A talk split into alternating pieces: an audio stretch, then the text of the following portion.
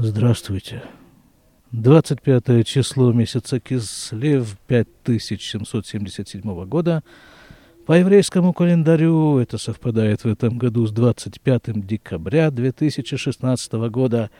А это значит, что сегодня началась Ханука. Один из самых чудесных еврейских праздников. Продолжаться он будет 8 дней. Каждый из этих восьми дней зажигается Ханукия, светильник. В первый день зажигается одна свеча, во второй день две свечи, и вот так вот дальше все это и зажигается. И горит, и вот сейчас как раз я сижу возле своей двери на улице. А именно в этом месте положено зажигать ханукию, возле входной двери на улице. Но если нет такой возможности, то зажигают в других местах. Но у нас, слава богу, такая возможность есть. Напротив меня ханукия с одной ханукальной свечой и одним так называемым шамашем, дополнительной свечой.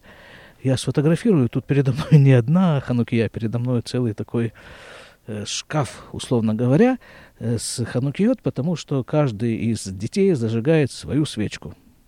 Плюс у нас сегодня гости, они тоже зажигают свои ханукиот.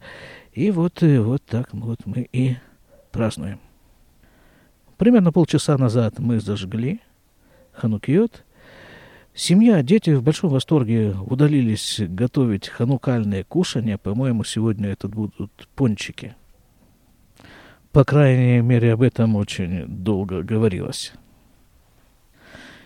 Ну, я вот вышел, вот вышел, сел сюда на стульчик, на табуретку перед Ханукией, смотрю на нее. На улице прохладно. Это как раз особенность этих дней вот эти дни в Израиле как-то самые темные, самые холодные. И когда, как не в эти самые темные, холодные дни, зажигать огонь. Если вы слушаете на фоне какие-то звуки, то это типичные звуки израильской деревенской улицы. Вот сейчас кто-то там идет за спиной, там где-то собака лает. Все как положено. Деревня. Израильская деревня. И кроме всего прочего, есть, э, ну, вот такой, даже не знаю, Насколько это обычай, это совершенно не обязательно к исполнению, это скорее на уровне рекомендации. Вот рекомендуют люди. Говорят, когда вот э, ты зажгешь ханукию, ты просто посиди возле нее несколько минут и посмотри на свечи. Без каких-то особых э, размышлений, без каких-то особых э, каванот, как это называется. Не, пом- не помню сейчас, как это точно называется, но неважно. Вот просто посидеть и посмотреть на свечи. А еще говорят люди, попробуй услышать то, что тебе рассказывают, шепчут ханукальные свечи. А вот сейчас мы с вами вместе вот этими займемся.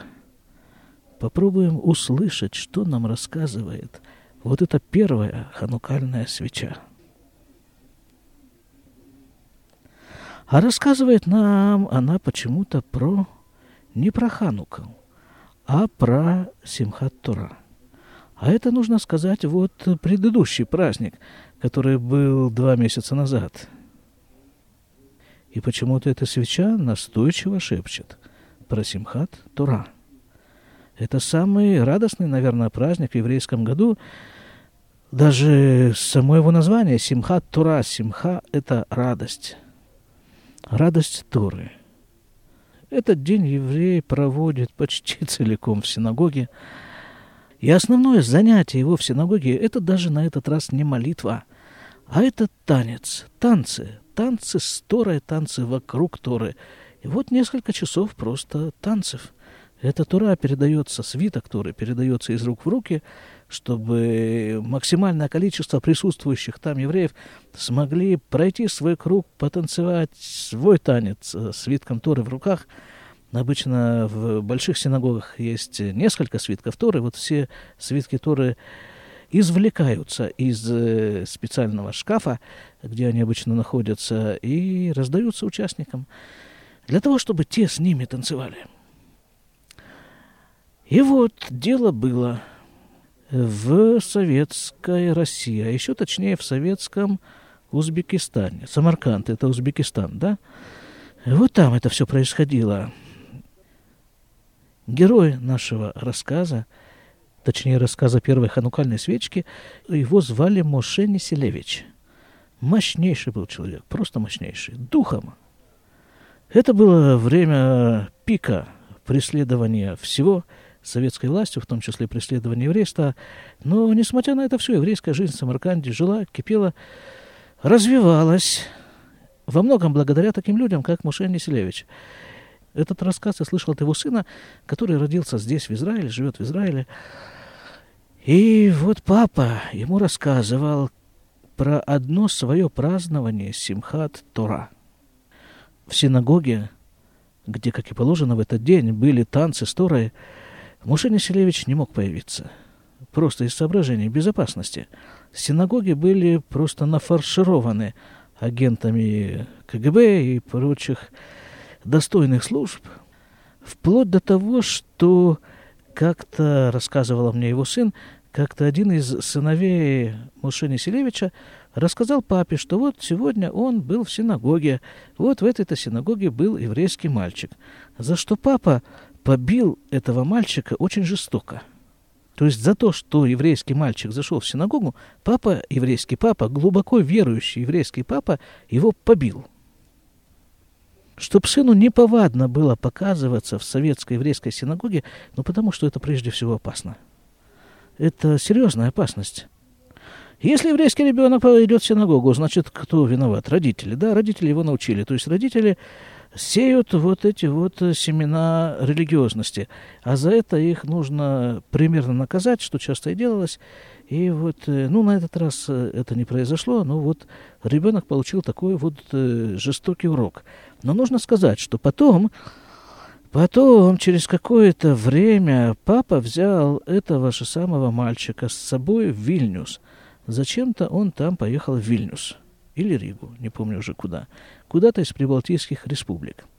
И вот там папа, сначала папа один, мальчик оставил на улице, а он сам в какое-то совершенно неурочное время зашел в синагогу, когда там никого не было, он, он убедился, что там нет ни одной живой души, Быстро выскочил, схватил ребенка за руку, затащ... завел его в синагогу, говорит, смотри, вот смотри, вот это вот шкаф, в котором находятся свитки Торы, вот это вот бама, это возвышение, на которое выносят, выносятся, кладутся свитки Торы для того, чтобы их читать в определенные дни недели. Вот это вот сиденье, вот это вот э, восточная стена, вот это, это, это, это. Все, увидел, запомнил, вот так выглядит синагога, бежим.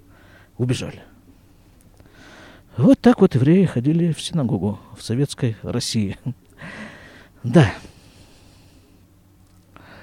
Слушаешь все это и проникаешься какой-то совершенно невыразимой благодарностью к Творцу за то, что за то, что это сейчас это не так. В нашей деревне есть, я не знаю сколько, ну, наверное, ну, наверное, десятка, полтора-два синагог, это на, это на 7 тысяч э, с лишним населения. Они вообще не запираются. В любое время дня и ночи. Хочешь в синагогу, иди в синагогу. Так, вернемся к празднику Симхат Тора. Вот все то же самое время, тот же Самарканд, тот же Моше Неселевич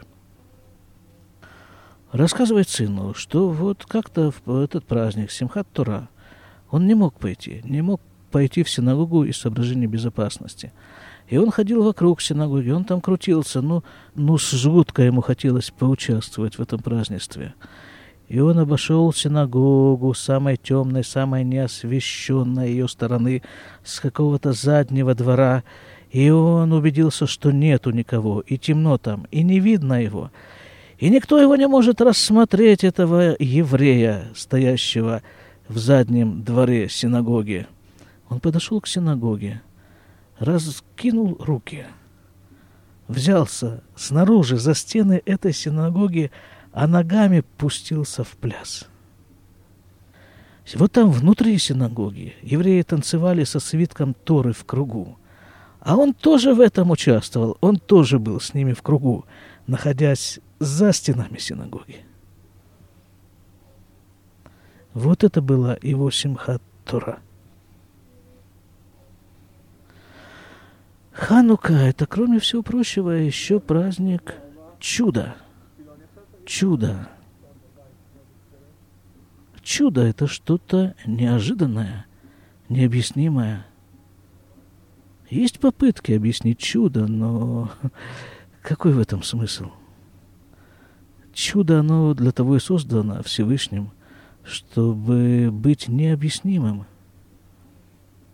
Это что-то выходящее за рамки законов природы. Да, собственно, и сами законы природы, если вдуматься, это тоже чудо.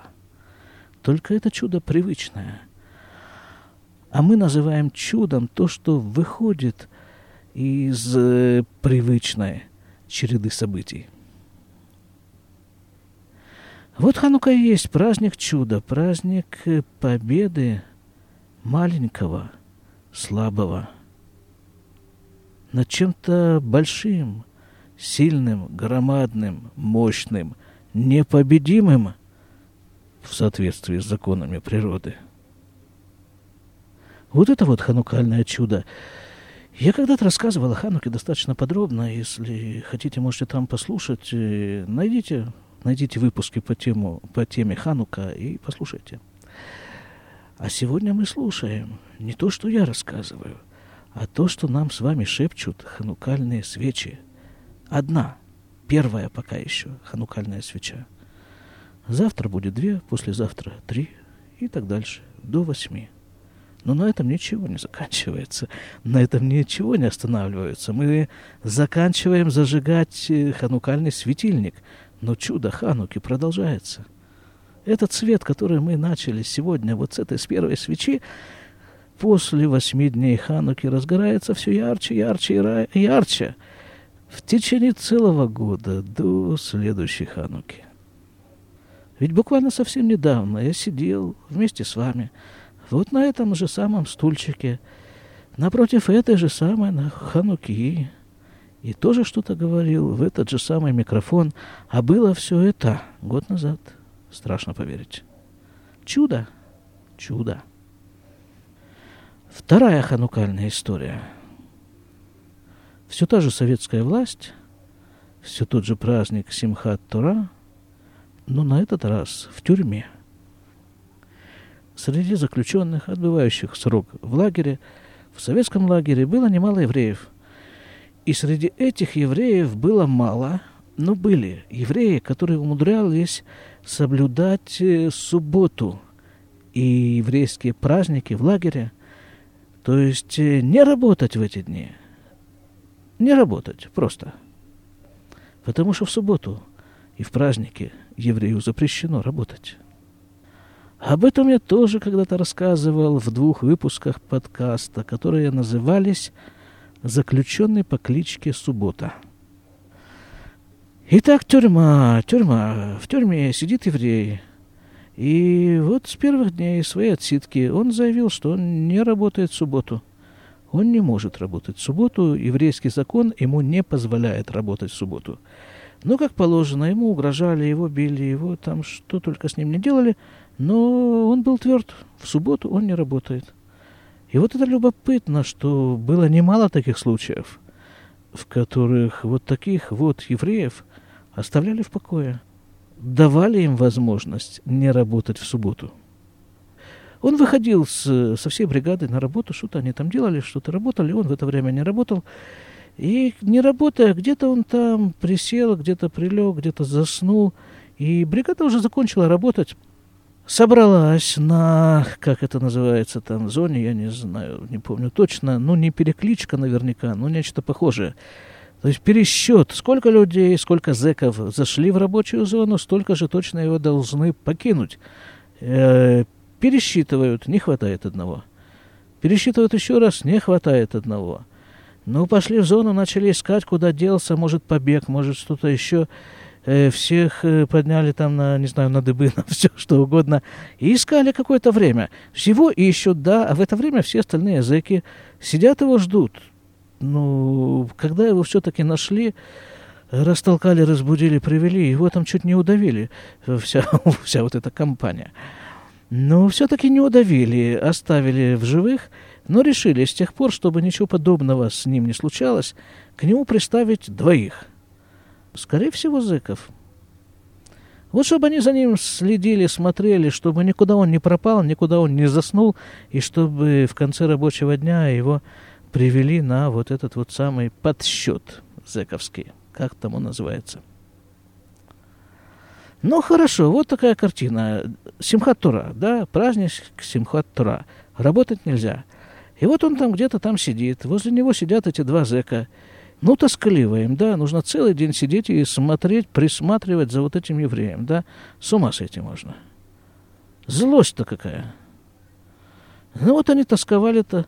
Да, а он сидит и думает, что ведь сегодня Симхат Тура, ведь сегодня праздник, самый радостный праздник, когда положено танцевать, когда положено петь, когда положено... Когда положено забраться там, не знаю уже на какое по счету небо, чтобы в, вот проникнуться этим праздником. Симхат Тура, радость Торы. А я сижу вот с этими вот двумя туда и, и ничего даже сделать не могу, даже спеть нельзя. Ну, ну как я тут буду петь, плясать при этих двоих в зоне, да они меня угробят, пришибут. И тут этим вот ребятам, да, двоим этим как бы сторожам надоело это все зрелище сидящего еврея, надоело его охранять. Они ему говорят, слушай, говорят, жидок, мы бы тебя тут прибили с большой радостью. Ну, в переводе, в некотором переводе на художественный язык. Да, но вот законы не велят, зачем нам на себя лишний срок брать. Так э, тоска тоскливо нам тут с тобой сидеть. Ты бы хоть нам спел, что ли, что-нибудь. И тут он, и тут он просто ошалел. Да как, так ведь это самое, самое заветное его желание вот сейчас, вот в такой день спеть. Ну и он развернулся. И развернулся, и поет, и вот эти еврейские песни, которые поют на празднике Симхат Тура, поет вовсю. Те ребята не ожидали от него, от него такого вдохновения – Говорят, ну, молодец же, что делает? Ну-ка, это самое, а станцевать можешь? Так большего счастья для него не было, да? То есть, казалось бы, это ну какое унижение. Вот петь и танцевать перед этими двумя уголовниками. А нет, ведь это как раз то, что ему нужно. Это как раз Всевышний послал ему такой подарок. Возможность петь и танцевать в праздник Симхат Тура. Ну и вот, счастья его и благодарности его Творцу не было никакого предела. Вот это вот была Симхат Тура. Слушай, свечки, по-моему, по-моему, они все рассказали. То есть до этого они вот так вот огонек трепетал, так что-нибудь там, как язычок. О, это ж так говорят, да, язычок пламени. Так вот этот язычок пламени, он так вот трепетал, так вот как бы шевелился все это время. А сейчас вот он замер, вытянулся вверх и стоит неподвижно. Просто вот так неподвижно горит первая ханукальная свеча. Пойду-ка я проверю, как там процесс приготовления пончиков, на какой стадии он находится. Светлого и радостного вам праздника Ханука. До свидания.